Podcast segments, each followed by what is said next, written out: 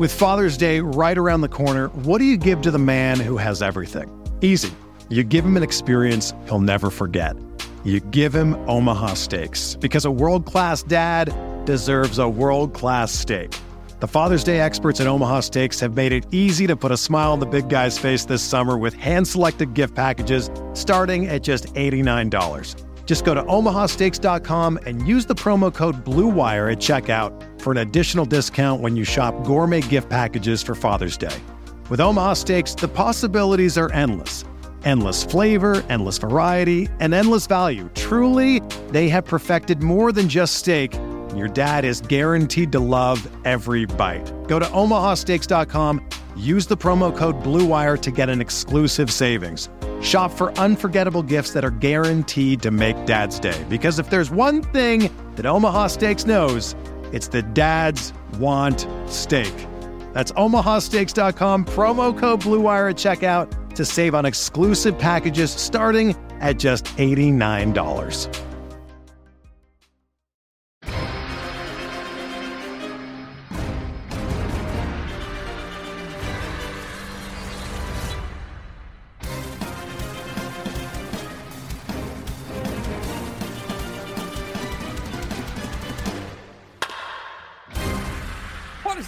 Episode number 304 of On the Corner, of the official pitcherlist.com podcast. I'm your host, Alex Fast, joined as always by Mr. From Software Inc. himself, Nick Pollack. Nick, how you doing?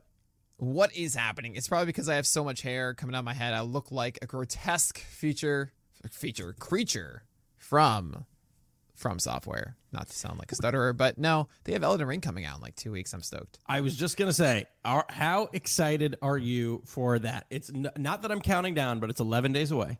How I, excited I, are you? I am so Elden pumped. Ring? I play all the Dark Souls games with my very close friend Evelyn, and she just had a daughter. I am a, a godfather. She is my goddaughter, and I'm going to be mm. able to hang out at her place with her husband and little Gemma playing Elden Ring very soon.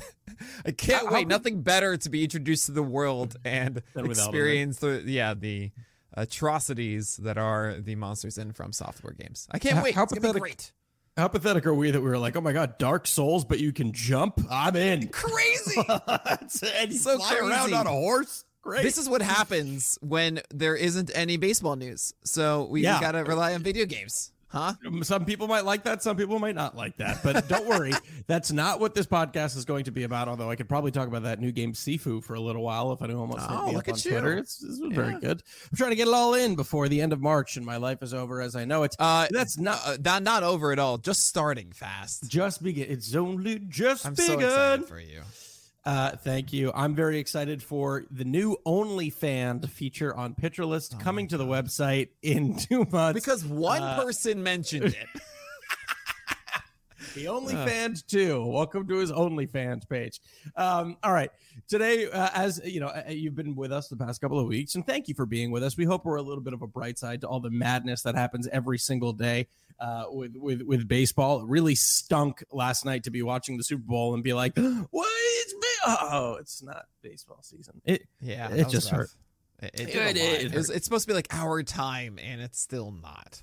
You know? It's yeah, it's supposed to like the, it's like that period where you're like where the you just put the steak in the oven and it's getting to the right temperature and you're all excited, you're hungry, you're waiting for it, and now it's like the steak you, you forgot to take it out of the fridge, so it just yeah, it's thaw. a mistake indeed. And the football nice. football season even gave us an extra week to be like, all right, we'll give you an extra week just to make sure you're you're ready in time. And no, it did. We weren't. It did and we're not, and it stinks. But here we are. That doesn't mean we're slowing down. We are back nope. to talking about Nick's top 100. So uh, I guess we could forecast too.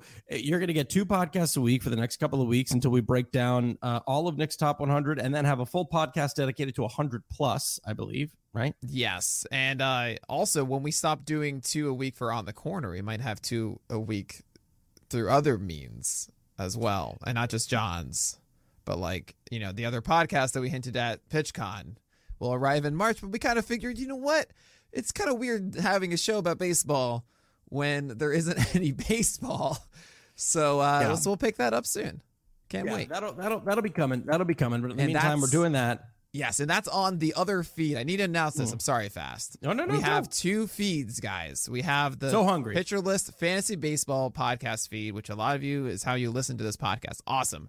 But there are a lot of podcasts that we have, including my Nick Pollack and Friends, Shag and Flies, uh, Red, Black, Green Baseball, uh, Short Hops and Tall Tales, many others.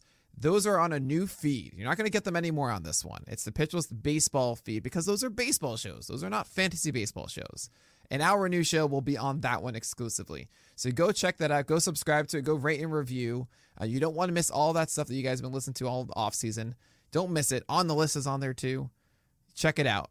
Pitcher List Baseball Podcasts. Uh, check it out. That's not the only thing you should be checking out. You should also checking out the player pages because those things are.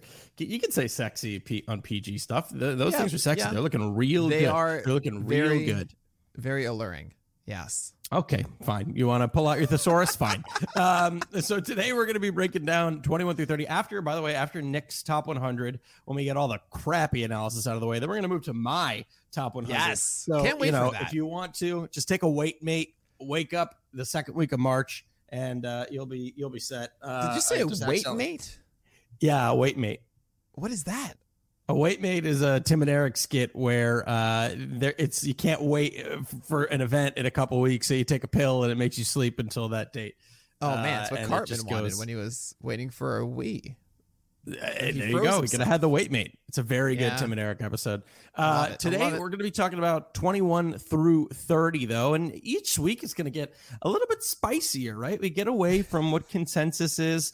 Now we don't have a. Uh, uh, there's not a lot of like Eno hasn't put out his list yet. Paul hasn't put out his list yet. So the only way I can be Paul Sporer, the only way I can be like this is the consensus is going by NFBC, right? You can't say that you are the high or low in the industry yet because we're waiting for a lot of industry Sure. people to release their rankings. But I can Yeah. say that you're relatively higher or lower than the field when it comes to particular pitchers. Yeah, right? there is uh, there is like a fantasy pros ADP you could technically use that might be closer considering that NFB ADP NFBC ADP is 15 teamers and traditionally fantasy pros, but it's it's all weird.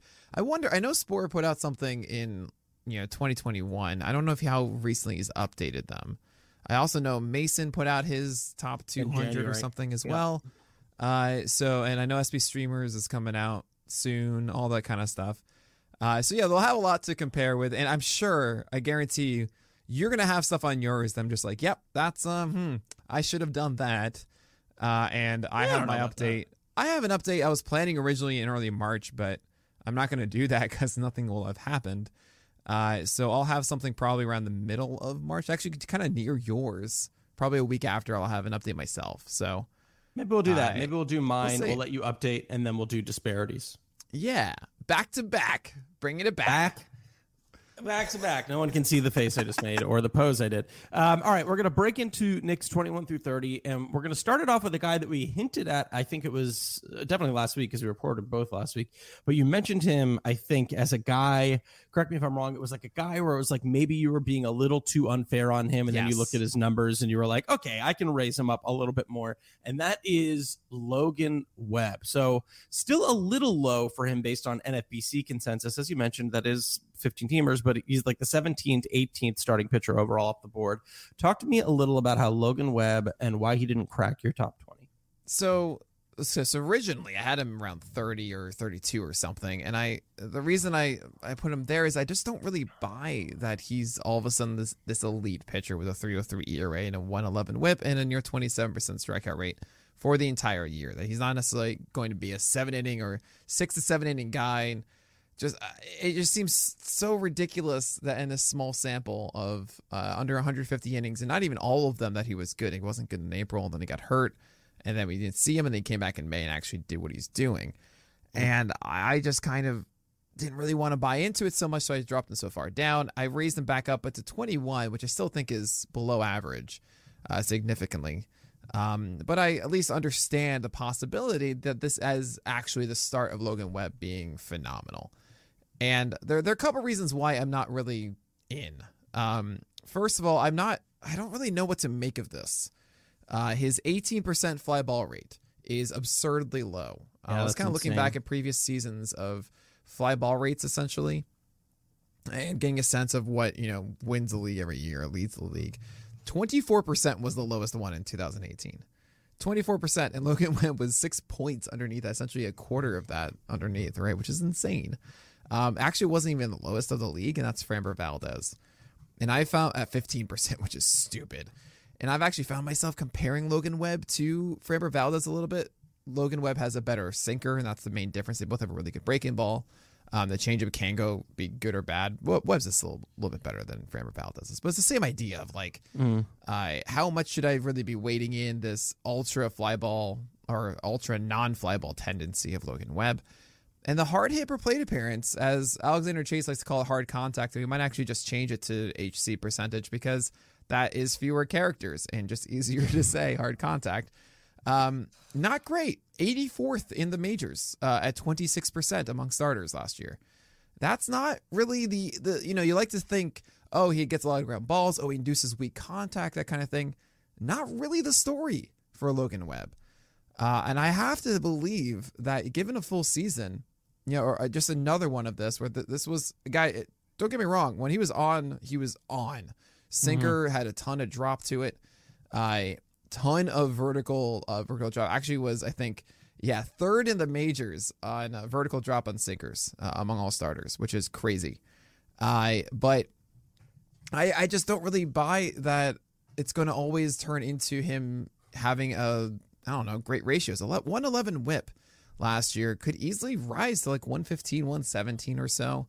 Uh, ERA would go with it. I don't really see him as a 27% strikeout rate. The slider is really good, 38% CSW for Webb last year. Uh, on that slider, 22% swing strike rate, but the changeup went in and out, just a 25% CSW on it.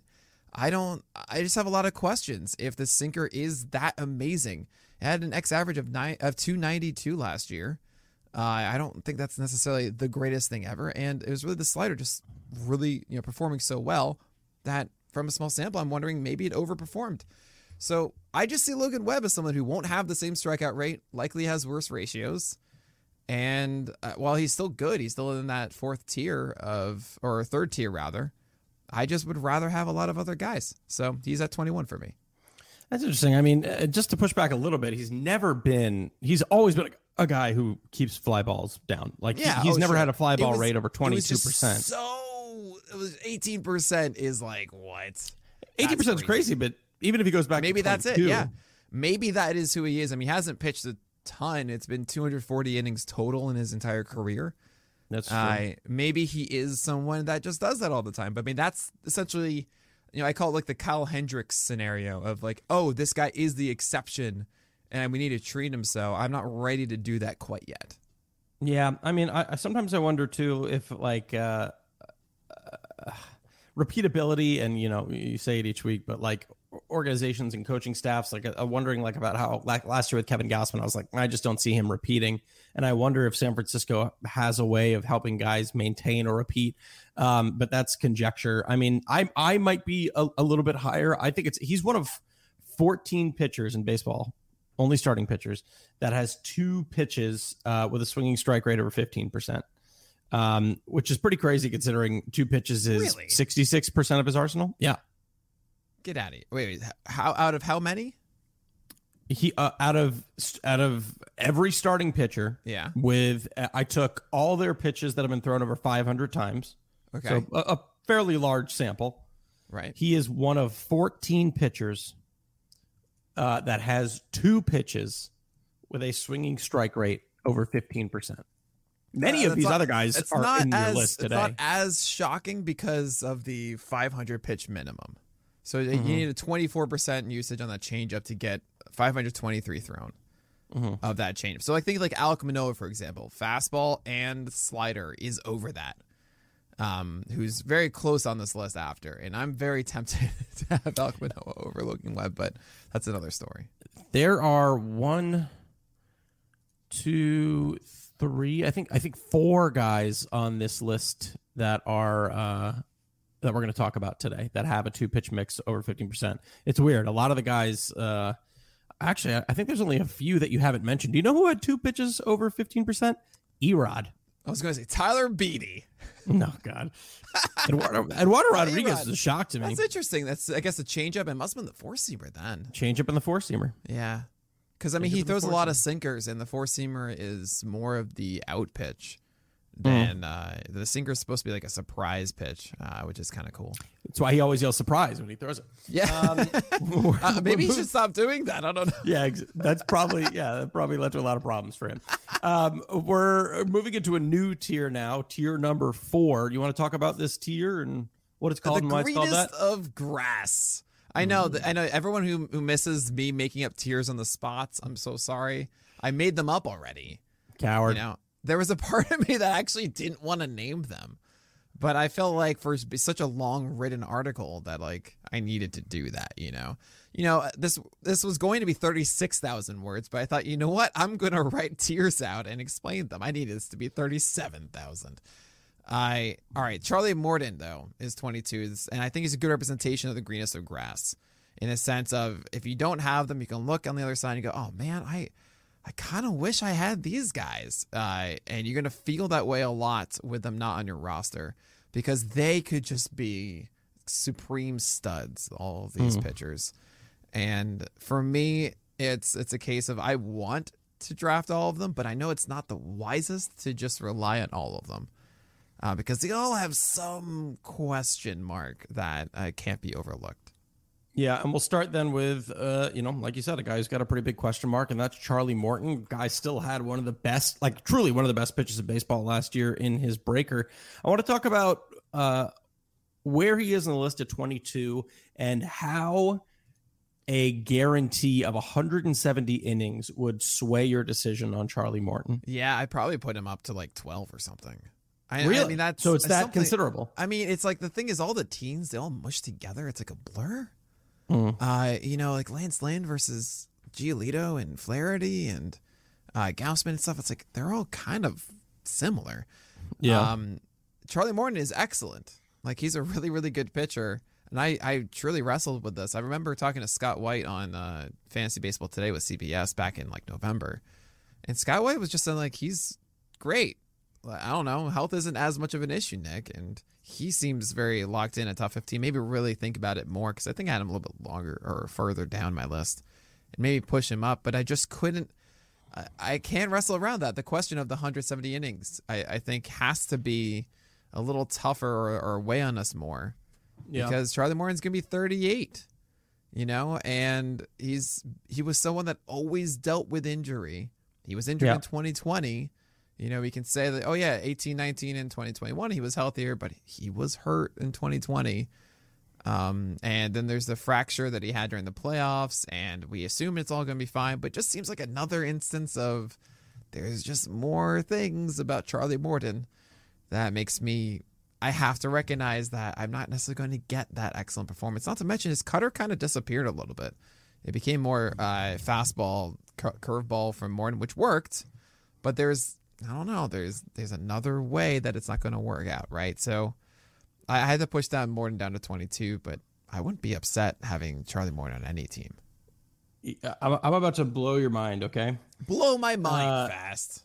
Charlie Morton has had six seasons above 145 innings. Okay. Okay. And I believe five over 150. With which organization did Charlie Morton have the most uh, innings, uh, starts, seasons over 150 innings? With which organization did he have two over 150? Well, that would be the Astros. No. No, the Pirates. The Pirates. The Yeah, okay. Pittsburgh Pirates. He did it in 2011 at 171 and 2014 at 157. Houston, he had 146 and 167, so he just misses that 150 inning threshold. It is interesting that in those six seasons above 145 innings pitched, the highest ERA he had was 3.83. He's got like, whenever whenever he whenever he can go long, he's shown that he can be effective. But then again, I don't think anyone turns 38 and just stops getting injured. Oh man, going long like this podcast will go, which I haven't been saying at all. I've been Yes, so you have. bad. You said it every week. I think maybe you missed it in the last one, and then you got it in the last two minutes. I don't think I did in the last two podcasts. I am positive. uh, did I? All right. I've been so bad. I don't know how it is. This is the 304th episode, and I've done. I think we started doing that like on the fifth one, yeah, baby. and I every single time I struggle to say it. like it's so I'm just I just want to talk about pitching. No tradition. None of that. Get out of here. Unbelievable. So anyway, so I mean, do you think this is reasonable for Charlie Morton at 22? Do you think he should be in that higher tier? Um, no, I mean no, because I, if, we're living up to what you said, which is that the, a lot of these guys have warts, it's it's difficult. That's a difficult wart to deny. And I want to return to something that we talked about in the first, maybe not this, maybe both, where it's like, here's your choice. We both agree that Charlie Morton can still be effective even at that age. That curveball doesn't matter. We saw Wainwright do it, and Wainwright was two years older. He could be effective with that curveball. If you personally believe that you're going to get 150 innings out of Charlie Morton. They're going to be quality innings. You being the general person listening to this podcast. If you're not super concerned with the injury, then go ahead. If you can build around him with a bunch of people who are quote unquote workhorses, then you'll probably be fine. But that's that's I mean, you said it yourself. If it's 170, he could be 12. He could be top 15 easy. So Yeah. that's the No, decision people I need to make for themselves. The last three full seasons, if you want to say when he had at least 30 starts, so 2018, 19, 21, the highest E rate he had is 334, uh, which is kind of crazy. Uh, It's the insane. Lowest, the lowest strikeout rate, 28.6%, which was last year. Both of those things last year, which is that, that's amazing. That- that's super good. Um, sinker is an elite called straight pitch, uh, 24% called strike rate on that. Uh, four seamer actually gets whiffs, at a 12% rate as well. And that curveball, as you mentioned, insanely good. 127 batting average allowed with an next average of 178. I mean, Charlie Morton is is a very good pitcher. Um, also, I believe goes deep into starts. If I remember correctly. I mean, last year wasn't his peak of it. Not not really. 5.6 innings per game last year, 90 pitches per start, which isn't as high as we see. But I mean, getting 90 as opposed to like I think the league average is 84 or so. Actually, let me toggle it. 84 is the league average. Um, we have league averages on our tables, guys. Use them. They're fantastic. They help you with every stat. I yeah, 90 pitches per game last year. It's not like the workhorse of I don't know, like Giolito or Cole, like the elites. Really, uh, is Giolito up that high? Uh, Lynn, Lynn used to be, but Lynn is still, I think, above 90. Uh, anyway, that's all I'm getting at there. He's still fine. He's still great. He should be happy. With He's still. Uh, Yeah. while, while you were while you were talking about that, I'm doing my best to, to, to quickly look this up on. Uh, on I knew I had to stall. I was just trying. I was trying to. Thank you. Yeah, I was giving you that out. I was giving you that out. Uh, I was looking up the. Uh, yeah, there it was. I thought so. It, it.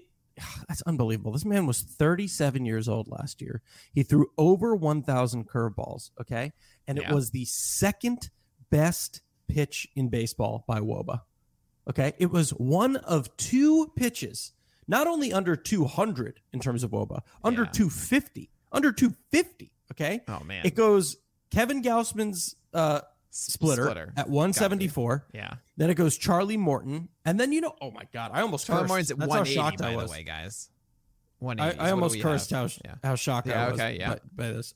What is the third lowest pitch by wOBA? Minimum a thousand thrown. So uh, this, you know, a lot. Gotta give me some hint here. I was shocked. this You is shocked. Is he inside the top my top 25 Yes, we've already discussed him. Today? No, Okay. that would be pretty easy. Yeah, I'd be like, well, I guess it's Logan Webb and his slider. Um, I'm gonna go with. Oh, who would it be? And I said maybe he was a little too low. I said maybe he should be up one or two. From where he was. Mm-hmm.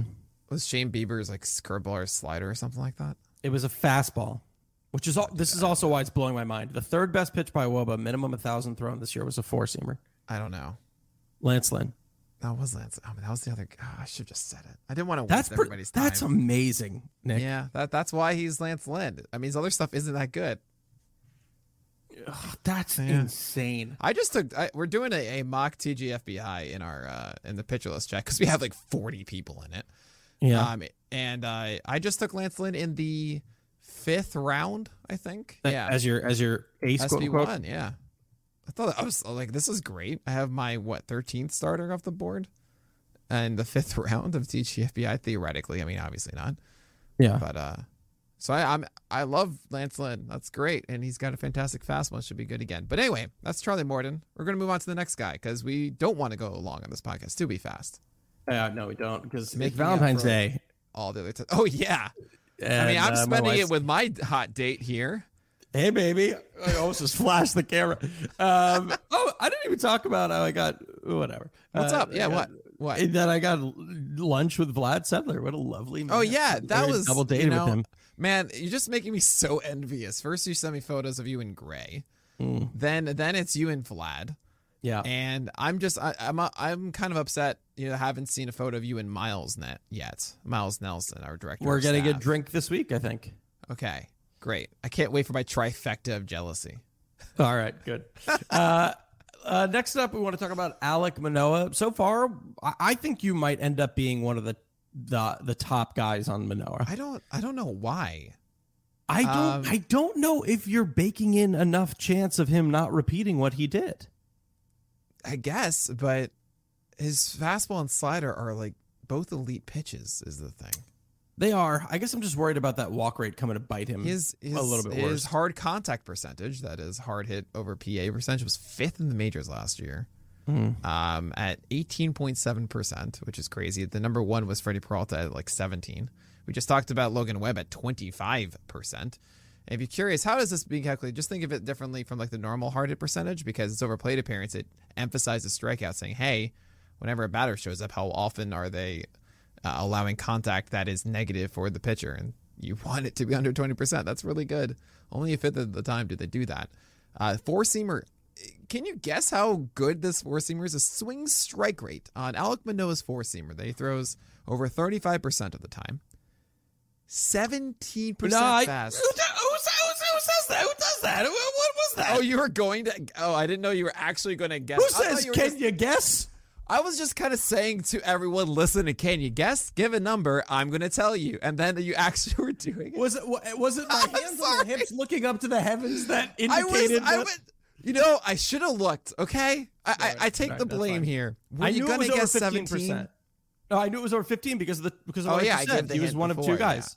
Yeah. But you were going to say like 16 and a half or something, right? I was. I was. I, I was going to say seventeen point four. All right, 17.1. Good job, Fast. You did great. No, it's Price is Right rules. I lost. So why is it always Price is Right rules? Why? When did they define the system? I don't. You know, Bob we live by our own rules. Okay. Anyway, uh, it's a really, really amazing four seamer uh, that misses a ton of bats. There are days that he just goes off. I think he got like 17 whiffs one day with his four seamer alone, and it was wonderful. And then, oh yeah, his slider is absurdly good. 146 batting average allowed last year with a 160 X average. Hi, what's up? Hard hit per playing period is only 12% on that one. Um, 33% CSW. It is, and it just passes the eye test. It's like, this is a pitch that you look at and go, oh, this should have good numbers. And it absolutely does. And I, I, think it's absolutely wonderful. I, I would say, I would say that the biggest problem is the changeup isn't quite there. Um, but I think of, you know, I'm not going to say what I would normally say here, but there are, there are guys that have like an elite slider and you get excited. But the thing is, it's not just an elite slider, it's an elite four seamer too. And the fact that he has two weapons that are, were there the entire year that he showed up make me really, really excited about Alek Manoah. Um, I, I see a case where the Jays aren't just, they just aren't going to limit him. They're going to let him just keep pitching, you know? We, we, we, I think we do this dance a lot. And I could be wrong. I absolutely could be stupid here. But I remember last year we are like, oh, all these guys, you know, volume is weird after 2020. They got to limit them a lot in 2021. And in so many scenarios, teams are just like, well, there's who else is going to pitch? And they just kept doing it. And do you really see the Blue Jays after Manoah tossed about 130 between the majors and minors last year? That Manoah is also going to not be pitching these important games in September for them? Yeah, I'm with you on that. right? And so, so when it comes to innings with him, uh, I mean, I'm I'm cool with this. He averaged 92 pitches per game last year. I I think he can hint at six per game. He did 5.6 last year. So Alek Manoah to me is like this rock that is as a higher, you know, better chance at a higher strikeout rate than say like Logan Webb, right? I think he's got that more in him with a better fastball from miss- missing bats. Um, and yeah, I don't know. I mean, I think the biggest negative is, of course, that it's the Blue Jays in the AL East, and that's terrifying. Uh, but outside of that, I mean, if it weren't for that, if he was like in San Francisco, I'd be even pushing him even higher. So that's why I love Alek Manoah right now. I wonder if it he has the the lowest slider BABIP in baseball last year. Um, That's interesting. He's the only BABIP under 200. Yeah, 194. And I I wonder I I don't I'm like genuinely curious that because I don't know how like Lucas Giolito wasn't that far off. It seems like he got a little quote unquote lucky with his last year. Um yeah, I'm willing that's to, I'm willing that's to gamble that to me. Manoah's slider is. I mean, sure, it probably should have higher than a 200 or a 194, but not Mhm. that much. I mean, the, again, the X average was 20 or 14 points higher. Uh, do we have the X BABIP? We might. X BABIP was 225. It's two twenty uh, by standards. Yeah, which is So a little more towards not- league Yeah, average. but that's like that's fine. If you told me he had a 225 BABIP on a slide, I'm like, all right, that's still great. Yeah, the so I was looking at the so I was looking at the wOBAcon then to see what happened when it was actually put in play, and it's it's not bad either. It's three thirteen, which isn't terrible for a wOBAcon. It's like a it's actually right next to Yu Darvish's, like sl- ever so slightly worse, yeah, but better than Zach runs on the Wheeler's. slider. Yeah. Manoah. But that so but then I mean I, I I'm not gonna say that's it right because he's I don't really care if it's a fastball slider guy as much anymore because we've seen plenty of guys succeed with being a two pitch mix. I, I I'm I'm curious to see if he comes down at all just to bake in some of that likely. I don't know. Well, it's interesting. Well, that's that's the thing. I don't expect a 322 ERA. That's what I'm getting Mm-hmm. at. I don't expect a 105 WHIP, right? I, I do expect something to change here. I can't I, I, can't go over the fact that that he constantly limited hard contact super effectively. Um, and it's not all of a sudden going to go from like a 105 whip. I don't expect like a 120 or so. You know, 8.7% walk rate isn't ideal. It's not necessarily something that tells me, oh, this is going to be a major issue for him. I think Manoah can sure give me like an 8% walk rate again. Okay. Maybe 8.5, whatever. And then the whip comes down to like 112, 113 or something, and like a 3.5 ERA, but maintains the strikeout rate and ton of innings. That's great. That's fantastic. So I, I'm, I'm on board with Manoah. The next guy I thought uh, I I personally was going back and forth. Originally, my gut would have been to rank him a little higher than Manoah. Now I'm not quite sure, and that's Trevor Rogers. I think it's interesting. You know, his highest innings pitch projection total is 157. Uh, Really? Which, which, yeah, which is kind of seems so low. that's the highest. The bat and ATC both have him at 157. Everyone else has him lower. Wild. I mean, Yeah. he just threw 133 for the Marlins last year, and Trevor Rogers Yeah. seems like a guy also that could push um, the pitches per game and innings per game. Uh, in the first half, he did, and then the second half, he didn't. So I feel like there was a higher ceiling from the 86 pitches per game than he had last year. So Yeah, he I- I went shocked pretty. Deep into games, especially earlier on in the season too. So uh, that is a, Well, a it was the second half though. He didn't make it to the sixth once after I believe June 23rd. yeah. So so Trevor Rogers had also a lot of personal issues. If you guys remember that, um, we didn't really know he was going to return for a moment. I missed all of August, um, and you know he started to look more like himself by the end. But at the end of the day, the for Trevor Rogers, I really love his fastball. I think he has a really good four seamer, high strike rate on at 34% CSW as well. I I think he just sets him up super super well just to put batters away from the left side, goes inside to right-handers with it. Has a changeup that misses bats effectively. Uh, that wasn't quite as good in the second half. Actually, it's more really the slider that disappeared from as it called strike pitch, and he couldn't really rely on that in the in the second half. But still, overall for the changeup, 21% swing strike rate for for Rogers is slow ball. I think he's just going to get better um, over time. The wins are an issue. It's the Mm. Marlins. He had seven wins over 25 games. If he's going a full 30 and he's able to go longer in them, he could do 10 and you'd be fine with that. But he doesn't have the same ceiling of like Manoah's 14, 15, theoretically, if everything goes well, right? So there is that to consider. But I think given the four seamer and changeup combo with a slider that gets called strikes, yeah, Trevor Rogers can improve upon his uh, uh, second half ERA and whatnot. And uh, more so like the 115 whip is. It's actually the 117. We're not including intentional walks right now, which is really annoying. but uh, that that's the only problem with the whip at the moment. But yeah, I think Trevor Rogers could be 115 up better on that whip side, and he's just really good. He's he's a solid solid guy. the wins is a very very good point um i didn't even think about Yeah. uh i uh, this kind of shocks me too um best changeup in baseball by wOBA Is that right? and that is includes Devin Williams because I'm looking Yeah, at it's a fi- 2-0. minimum 500 thrown. I've got a 202 wOBA here for Trevor Rogers on his changeup. Best in baseball. Crazy. That's crazy. Yeah. I don't think we ever really referred to Trevor Rogers as having the best changeup in baseball last year. Yeah, I, I don't mean, think that was a conversation we put him in. That is by results. Um, keep in mind, I need to get a lot of strikeouts on them, but still 47 of it's 165 batters faced. Limited the long ball, just one of them. Uh, that's yeah, pretty solid stuff there. pretty pretty good. Um, all right, we're gonna move on to the final six guys in a minute. But before we do, we're gonna take a little ad break. Hey, Alex Fast here, and thanks for listening to this podcast on the Pitcher List Podcast Network. If you're a fan, consider supporting all of us by getting a PL Plus subscription, where you're going to get an ad-free website and get access to our Discord, where you can talk to all of our podcast hosts and staff. Plus, you can hang out with our incredible Pitcher List community. It's basically a baseball sanctuary year-round for as low as eight dollars a month.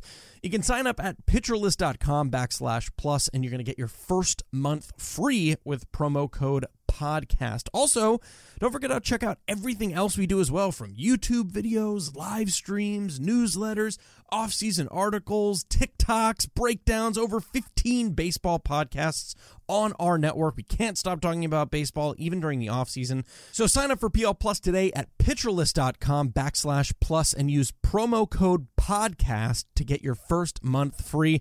All right. Thanks for listening. Let's get back to the show. And we're back. We're going to talk about a guy I feel like we've kind of been like, can you say he bounced back last year, Frankie Montas? Would you Yes. call last year? Yeah. Okay. Absolutely. Uh, so what do you what uh, walk us through this right because there were we- you know if we're taking a thousand foot view of Frankie Montas it was like oh Wow, man so high. yeah you're like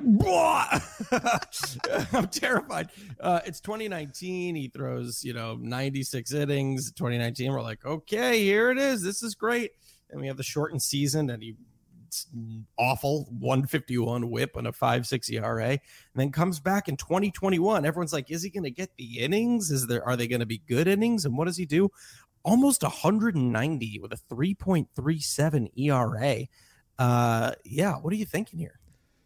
I think that Frankie Montas has a pair of fastball sinker four seamer that are not exceptional. Um, they get hit a decent amount of the time, especially the sinker with a 316 average last year, 34% hard hit over PA, which is ooh, that's really rough. And keep in mind, you're going to see fastballs always have a harder uh, or a higher hard hit per PA, at least in general, because well, they're not strikeout pitches like uh, like sliders and changeups and curveballs and whatnot. Not to mention they're also um, have you know they walk guys on fastballs a lot, so that's including the plate appearance and so on. Uh, so just keep that in mind. But still, 34% is really high on that sinker and throwing it 30% of the time. Um, last year, while the the four seamer was much better. Uh, 13% swing strike rate. We like to see 31% uh, uh, CSW, 206 average, but still got hit a decent amount, over 30% hard hit per PA on it. He relies on those to get a ton of strikes. And when Frankie Montas has a splitter and or slider on a given day to pair with them, then everything is all right because he gets a lot of grounders uh, with that sinker, and then the splitter misses so many bats. 27% swing strike rate last year, and he throws 22% of the time. One of every five pitches was a splitter, and it missed bats over a quarter of the time. That's really, really good. Uh, but he didn't get a lot of strikes with it. That's the thing. He had to rely on the those two fastballs to get his strikes. Only 58% strike rate. The slider you would hope would be a strike pitch, but honestly, your strikes the same amount as the splitter at 58% of the time. Not ideal. I at the end of the day, you have a guy with a splitter that will continuously get strikeouts because of it. On a team that will let him pitch 94 pitches per game is excellent. It's just a question of all right, it's a slightly sub six um, innings per game. Is he going to have the feel always for that splitter? I, I don't think it's as consistent as Kevin Gausman's. And Gausman the other day on the Pitching Ninja show talked about the blood blisters and everything that he would get. Yeah. It's, you know, throwing a splitter consistently that's really good is not something that's easy to do. Uh, so on one hand, I see someone who's going to get volume and do it decently well. Um, on the other, I see the 118 whip at a hard hit percentage of or hard contact percentage over 27% last year. Um, and I get a little spooked, but the volume it's, it's really it's really just a volume play. uh, with Frankie Montas. And if you need that, if you're pairing it with some larger injury risks like a DeGrom or something, you might want to get Montas in there. I might, you know, I've been thinking about it. I might be lowering Montas like a pick or two. Uh, because I don't know if I can buy the the whip being that great, considering how hittable the fastballs are and how few strikes he gets uh, with a splitter and a slider. Yeah, that's a good point. I mean, uh, uh, the the slider really underperformed last year, though, right? It was like mm. one of the one of the worst, you know, pitches for him in his mix, and it had a. I mean, he's never had a huge sample with it. He's thrown it like over 250 times, a decent amount, but this is like the most he's he's gone to it just because of the innings in and of itself. But it was interesting because I feel like if you were in 2019 or in 2020 even in 2020, we'd be like, yeah, if you have that splitter, go to it more, go to it more, go to it more. And then he did, and he got great results for it. But it seems like it might have been as a result of the slider just not being a consistent pitch for him, which then brings into the question of whether they can coexist with one another. Is he able to effectively have both pitches at the same time? Um, so that's interesting. But I guess it is interesting also to note that the slider actually could get better, um, which could keep him in like a three four three five ERA kind of position, especially if that splitter maintains. Yeah, definitely there. I mean, the, the splitter dropped. Sorry, the slider dropped in uh, strike rate by ten points between 2020 and 2021. Yet 2020 was the bad year, and uh, mm-hmm. 2021 was the good year. Blimp. So uh, I'm curious if uh, you know. Hopefully, we see a really good slider, and if that is there, then it should set up everything. But yeah, there are times the splitter just disappears, and those fastballs are not enough to get through on its own. That's what happened the first month or so of the year, and then Frankie Montas completely turned it around. I don't remember if you, I don't know if you remember, like May last year, there's Castillo who was failing. Charlie Morton was not good in the beginning. Mm, yeah. Uh, yep. Max Fried was struggling, and Frankie Montas was as well. Uh, Aaron Nola was, but Aaron Nola and and really wasn't good through the year. But then Castillo eventually got around, but then Montas turned it around. All those questions started fading away finally. Uh, so so we'll see. We'll see if you know Montas can be consistent through the entire year. I'm leaning that he will be in some way, but there is a little bit of a wart here that makes me yeah a little bit spooked. Oh God, what was the guy? Was he a brave who um everyone thought he was gonna have like a like he had a great sample size in 2020 and then he was gonna turn he was gonna continue to do it in 2021 because his velocity was up um, who was it? Who am I thinking of? I mean, help me. Great 2020 small sample was Ian Anderson, but it was no, it was someone else. It was an yeah. older dude. Older oh, guy. Velocity was so. up. Oh, Mike yeah, Minor. who we? No, because eh, I think Mike Minor's velocity was up. He wants to be in Atlanta. Um, Oh my god, Dude, I can't I believe I'm forgetting his name. I know. All right. Huascar Ynoa did great. No, you you you you you move on to your next guy, uh, Shane McClanahan. And, oh, uh, who? I'll, you're just gonna you're, say you're, like casually like that? It's it's so funny. I was gonna be like, "Are you ready to talk about the love of your life?" Oh my God, Shane McClanahan fans over here. Um, put it really quickly: two incredible breaking balls. Uh, curveball and slider are just both so filthy. Uh, 34% CSW on the slider from McClanahan, 43% CSW on 17% usage for McClanahan's curveball. I will not let you tell me who it was because I okay. am still standing. Go, please. I, I, didn't. Say, I didn't say anything. Uh, don't you dare! Absolute money pitch on the curveball. Forty-one percent of a swing, forty-five percent zone rate last year. And the thing is, the fastball got lit up. 308 average, ex Woba 424 on the pitch, 41% hard hit per plate appearance. That is the biggest question that is driving up the 121 whip, sorry, 128 whip last year. Can McClanahan use his slider and his curveball more? The good news here is I think he can. He had a near 70% hmm. strike rate on the curveball for just 17% usage. That suggests that you can use that pitch a lot more than you did last year. And the four seamer coming at 41%, I think he can go the way of Joe Musgrove, featuring the pitch around 30% of the time. If there's any organization that is going to embrace something like that, it would be the Rays. Uh, the slider and curveball just that good that I think Shane McClanahan throwing 96 plus on the four seamer can figure out maybe I don't need to throw 70% strikes with that four seamer. Maybe mm-hmm. I can nibble a little bit better um, and use it in, in better situations while the slider and curveball can do all the damage. So that's kind of where I'm at with it. I think the sky's the limit once he figures out the right mix. And you'll see the 120 whip, 18, sorry, 128 whip come way down. Strikeout rate stay up at 27%, not go up with that curveball. Uh, and just soar. Biggest question mark, I think, is how are the Rays going to use them? That's a big thing. 123 innings last year. They didn't let him go six innings. I remember such a huge deal when he did in the middle of the year. I think of it as a bell curve. Shane McClanahan was getting ramped up, and then all of a sudden he hit that peak. Then the Rays were about 10 games up in the East, and it was August, and thought, you know what, let's just slow McClanahan down, take this easy, and that's what they did by the end. Now they need Shane McClanahan as their ace this year. I think you're going to see maybe fewer innings than Manoah. I think the, the Blue Jays are going to have the gloves off a little bit more for Manoah than the Rays are for McClanahan. Still, you're going to see at least over 160 innings, I think, from Jim McClanahan, barring health, of course. Uh, and you should be happy with what you normally get. He's one of the guys that I'd want to wait and see what the Rays do post lockout before I assess because I'm with you, right? And I also don't know if like they go out and just sign a bunch of dudes or I mean, Who would they're they get? probably not going to trade. I don't know. Could you imagine if they got Yeah, Kershaw? Yeah, but I mean, I mean that's the only thing I think maybe Rodon. That's those are the only two major free agents left that would displace Shane McClanahan as their opening day starter, right? Yeah, but you know them. They can also get. I mean, they already get Corey Kluber, and who knows what else they can try and pull out of a particular pitcher. I'm trying to pull out who the remaining free agents are. Tyler Anderson uh, is mhm. another intriguing one, but there really isn't much left. Anthony DeSclafani would be interesting. No, he's on the Giants now. Uh, Oh, he's back in the Giants. Yeah, same with Alex Wood. Um, there's Oh, I thought I was uh, looking up free uh, agents. Michael Pineda. Uh, you you probably have Mhm. signed still selected instead of also doing Yep, on- yep, yep, yep, yep, yep, yep. unsigned. Michael Pineda is someone interesting in the market. Maybe Kwang Hyun Kim, if he doesn't go back to Japan. Would be very curious to see what the Rays could do with Kikuchi.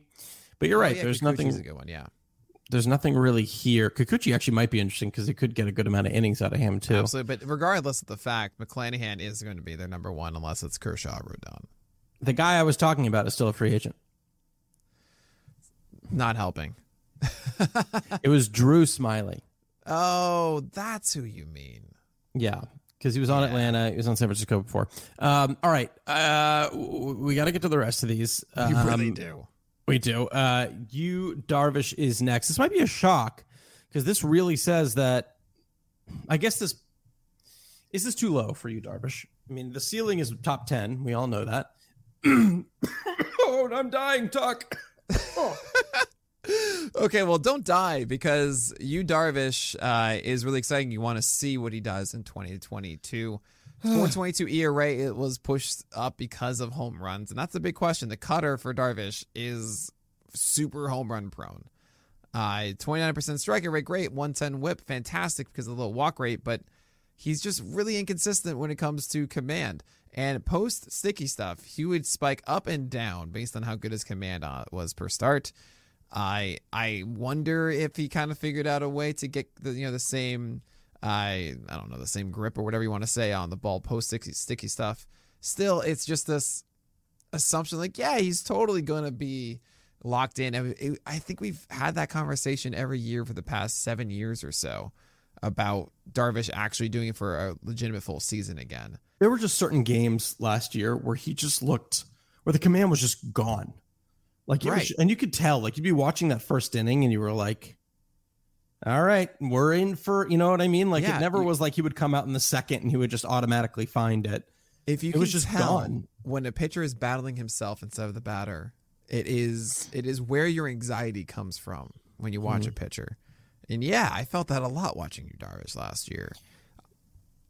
He's he's the antithesis of a Jose Berrios.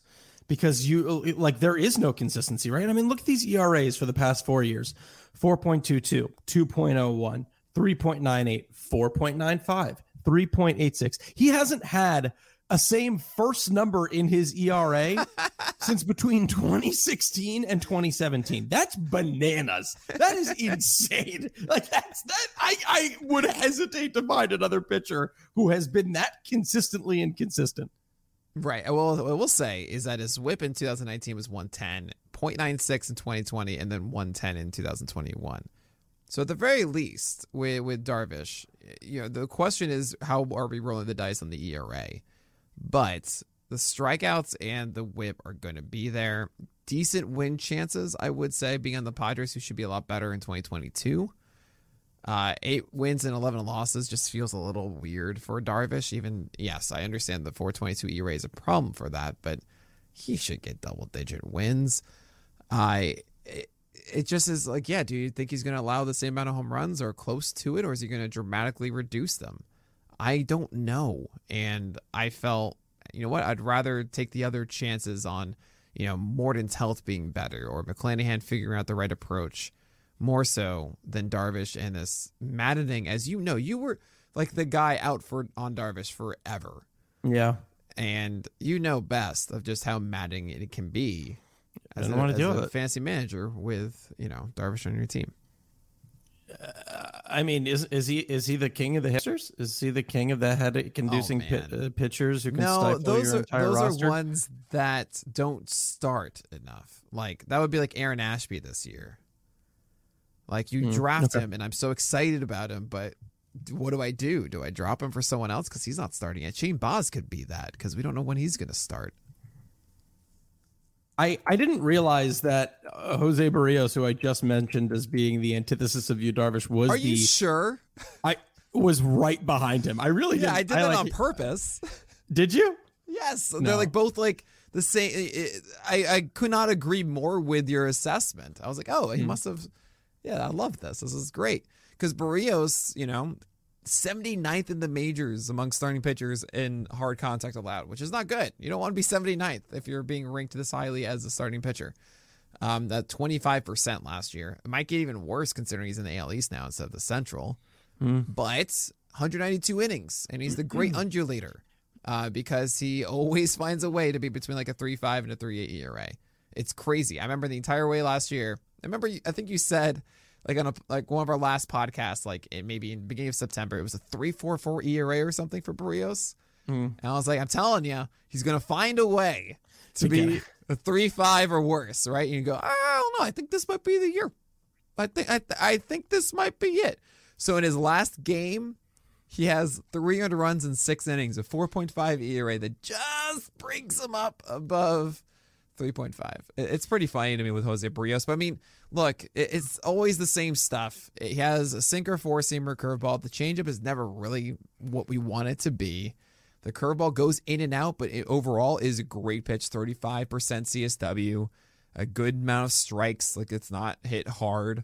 It's just, all right, is the sinker and fastball going to pair that up perfectly with it? And it, it just always goes back and forth the entire year. But we we may be. Fo- I mean, well, I think we kind of both won because we may be falling into a little narrative here. Because yes, while there is some consistency there, the ceiling got higher. The 3.52 ERA and 3.47 FIP were career bests for him. Mm. So was the 26% K rate. And now we're maybe talking about a guy who is in in in what is a league that is not filled with perennial workhorses. He's a guy that's kind of locked in theoretically for 190 innings with a mid three ERA. That's not Yes. bad. That's a, you could pair him well with a But lot of he's, players. He's in a worse division now. And He still had a three five ERA in that division. No, no, no. He joined. He joined in August. I mean, essentially the last two months of the year, uh, because he was on the Twins, of course, before that. I mean, yeah, he didn't do terribly with it, but I'm not going to suggest. I mean, if you, you know, the same things you talked about Manoah is like he's going to be able to repeat in the AL East. I think very much so apply here to Berrios as well, right? I. b- It's it's also he allows more he allows more hard contact than Manoah does too. That I think can come back and bite him a bit. What do you think his So, ERA was in Toronto? Uh, I'm going to say it's a three five two. Three five eight. Yeah, yeah, It was right in line Yeah. with everything else. Uh, so yeah, so I mean Berrios, I want him to be this guy, but it's also just like this is he's always he's not called the great undulator for one year. You know, this is what he has been, and it's now a worse situation. So I'm a little concerned, but yeah, you're not going to get burned by Jose Berrios, and, and you know, likely not. Um, you're not also going to get like a sub three ERA season all of a sudden. He's going to be kind of good. and not you know. And I, I personally like the chance in this tier of someone that can be like a legitimate, overwhelming ace, right? Like Darvish and McClanahan and and Morton and Manoah and so on. So that's why he's below those guys. But yeah, Berrios is gonna help your fantasy team. 75% of his starts in Toronto were quality starts. That's crazy. Nice. Seven seven in a row he ended the season with it. 12 starts overall. Yeah, and the Uh, last three all with. 300 runs, which oh, isn't Oh, yeah, good so for your all- fantasy team. They're all VPQS. I mean, that that remains to be seen, right? It depends. If you track quality starts, doesn't matter. You got the you got the quality start. These are not quality start stuff, and a 4.5 ERA is not good for your team. Mm-hmm. Sorry. the strikeouts um, are. That's good. You know, he had, they had 17 across his last two starts. Yay, but I, I don't know what, what you want from me, fast. To love Jose Berrios. That's what I want from you. Well, it's even better if he had two earned runs over four innings because not only is it, uh, it's it's it's being expressed more by doing it for two more innings. You know, Mm, it's even a harsher penalty on your ERA. it's true. Um, Ha! fine. Uh, I want to talk. I want to move on now to to Blake Snell, who's another guy that you we kind of undulated on. Uh, the you know the more we get away from 2018, I mean, we probably could have agreed after 2020 that he's never going to be a sub two ERA pitcher again. Now the question is, is he even going to be like an 130 innings pitched and 140 innings pitched kind of pitcher again? Let's also take a step back too, and remember how much we threw Tampa under the bus when they traded him. And we were like, even for us, this is crazy. What are they doing? And then what has he done? He's thrown um like a little over he hasn't thrown 300 innings overall since 2019. He threw 107, then 50, then 128. Uh 3.24 ERA in the 2020 season, but any over 100 innings, then it's been about a 4.2 ERA. So sorry about that, Tampa. You guys were once again right. But he also started to find a fastball slider combination a little bit more last year. Okay, okay. A couple things. First of all, I think you're being harsh on Blake Snell because because he was on your team last year in the in the Legacy League. Second of all, What a I- victorious come! What a comeback I had! Yeah, okay. As you looked into the the horizon, as if you saw! Okay. I no, but 2018 31 starts. 2019 23 starts and he had an injury, but the Rays have always been limiting Snell. So keep that in mind. In 2020 he still made 11 starts. It's just that again, the Rays let him did not let him go on average 5 innings in both 2019 and 2020. Limited him to 82 pitches and then 79 in uh 2019 2020 while 2018 94 pitches per game. They decided, you know what, we're gonna slow you down. We're gonna we're gonna not do that, as of course famously done in the World Series. 86 pitches per game last year, much better. As the Padres was like, yeah, we are going to push you a little bit more. And got hurt by the end. That's why he didn't get up to over 30 starts last year. But right, he wasn't as effective until Blake Snell realized, oh, a, I got to stop throwing this changeup. B, I am nibbling with my four seamer. And he actually went back to his roots um, of the Blake Snell blueprint. You want to know the funniest thing about the Blake Snell blueprint fast? The funniest thing. Tell me, How would you describe the Blake Snell blueprint? Uh, breakers down, fastballs up, Fastballs up, right? As in, and how would you define fastballs up? top of the zone or above the zone. Okay, so top third and and above that, right? Yeah, I have that poster that I joke about from Yes, June yes. 3rd, 2018, against the Seattle Mariners, where Blake Snell executed the blueprint, and I realized what was going on. That blueprint has so many fastballs in the middle. Okay? It's just not down. And that is the heart of what makes Blake Snell great is that when he just throws his fastball for strikes in the middle to upper half, not just like elevated at the very top and above and then does not go ham wild on changeups instead relies on sliders and curveballs, mm-hmm. then that's when he unlocks himself. And that's what he did in 2018. And that's what he started to do at the end of last year. And I don't think I need to give you all the stats about how amazing he was. I think a lot of you guys listening know this, but essentially from uh, from August on is when is when Blake Snell started doing this, and he was just absurd. It, it, it was it was nuts. We had Um, three games in a row of double digit strikeouts, 183 ERA across 44 innings. Okay, and that includes his last game where he ended, you know, shortly, which is annoying. But he was just dominant. He, he killed it, Blake Snell. So the question for me isn't, oh, this isn't effective. He can't be effective. Honestly, the question is, is Blake Snell the kind of guy that is going to think, okay, I did well there, but I just need to now get my changeup back in the offseason. Yeah. And no, actually I- focus that again, or actually be like, no, wait, no, this worked. This is clearly it, and just stick with this. If he sticks with this approach, and keep in mind, those three starts we're talking about double digit starts, he actually had four of these, four of six games where he went at least seven innings. Okay, so this is in here. This is an, an opportunity for Blake Snell. Mm. And look, look at the Padres. They certainly need innings. Uh, they're not going to take their depth for granted in that rotation after last year. I, I, I- I see a potential top 15 easily in, in Blake Snell, but it's a big assumption for two months or really this Yeah. 44 inning stretch. So do what you want here. This is why I put Berrios in between Darvish and Snell. So you have the options that you can go with. Yeah. Berrios isn't going to be an ace, but he isn't going to break your team. While Snell could be an ace, or he could fizzle out again. So it's up to you what you want. That's a good point.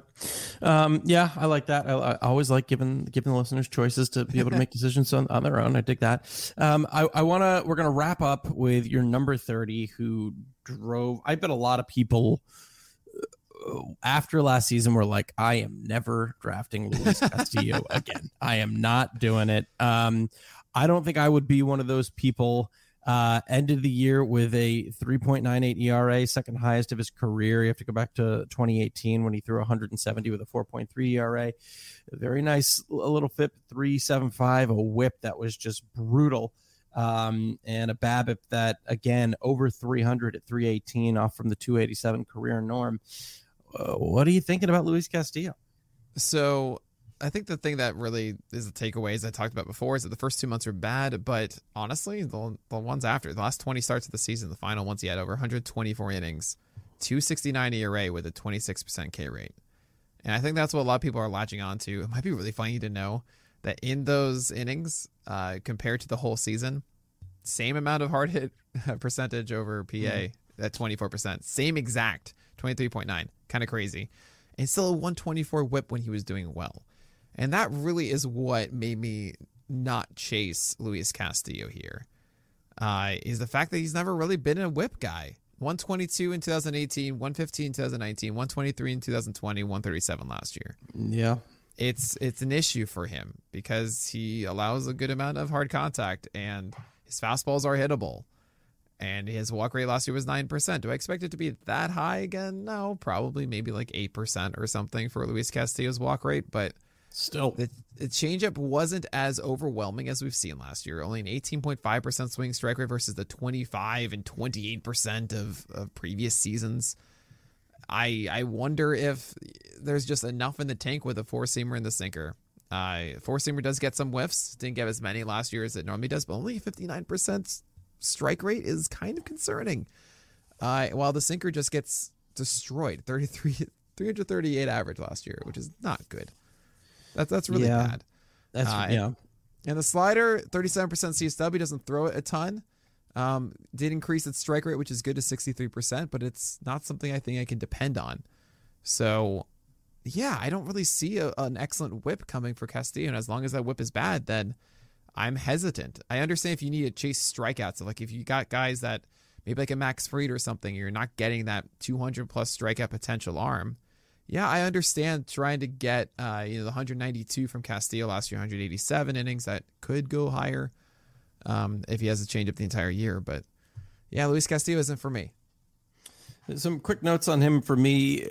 First time ever swinging strike rate in his changeup was below 20%. Right. Um, and the O con, excuse me, the Z contact on that changeup was 81%. This is a guy who before that the career high was I think 69%, maybe no 73 in 2017. Okay, that, that's crazy. And that just points to a problem to me with with what that changeup is, just leaving Absolutely. Over the zone. And it, that that's where the question is, right? If he can fix that changeup, then we're talking about a better ERA. We're talking about more Ks, but we're not talking about really drastically a better whip because, as you said, he's going to consistently be that kind of 1.1 or higher whip kind of guy at least. So yeah, a lot of question marks there. Absolutely. Yeah. I mean, it's just, uh, I get it with Castillo. And also, yeah, he did well after. But again, the 124 whip, even when he was better, is still, oh, it's not quite hmm. there for Luis Castillo. Maybe if it moves out of Cincy, it can be better. You know, there's a lot of talk about the cold weather uh, of Castillo early on the season, and if that's gone, but it's it's just a lot of. Uh, I, will put it. I'll say it again. I want to chase guys, especially as my second or third starter off the board, that have potential being my SP one. You know, I'm not saying that they will be. That's why if they were, then I'd be drafted. You know, they'd be going where SP ones are. Mm-hmm. But don't rule out that you know to win your leagues and stuff, you can't just be average. You know, you can't just get an SP one, two, three, four, five. If everyone has that, you're just pretty much average. Yeah. You have to you have to get guys that do better than their value, right? Than their draft stock. So I ha- I purposely go for guys that can be better than they are. And the Castillo, I don't really see that where he is at the moment. I think there's just too much in his way. Yeah, makes sense. Um, what a lovely Valentine's Day episode it was for us, my little Valentine. We kept it to 40 minutes, just like we promised we would. Uh, and uh, yeah, can you call me your little Valentine all the time fast? Yeah, of course. Yeah. Uh, M- MLV, baby. Not MLB, MLV, my wow. little Valentine. Um, all right, that is going to do it for episode number 304 of On the Court of the official podcast. I'm your host, Alex Fast. And I'm Nick Pollack, and we'll talk to you guys later this week.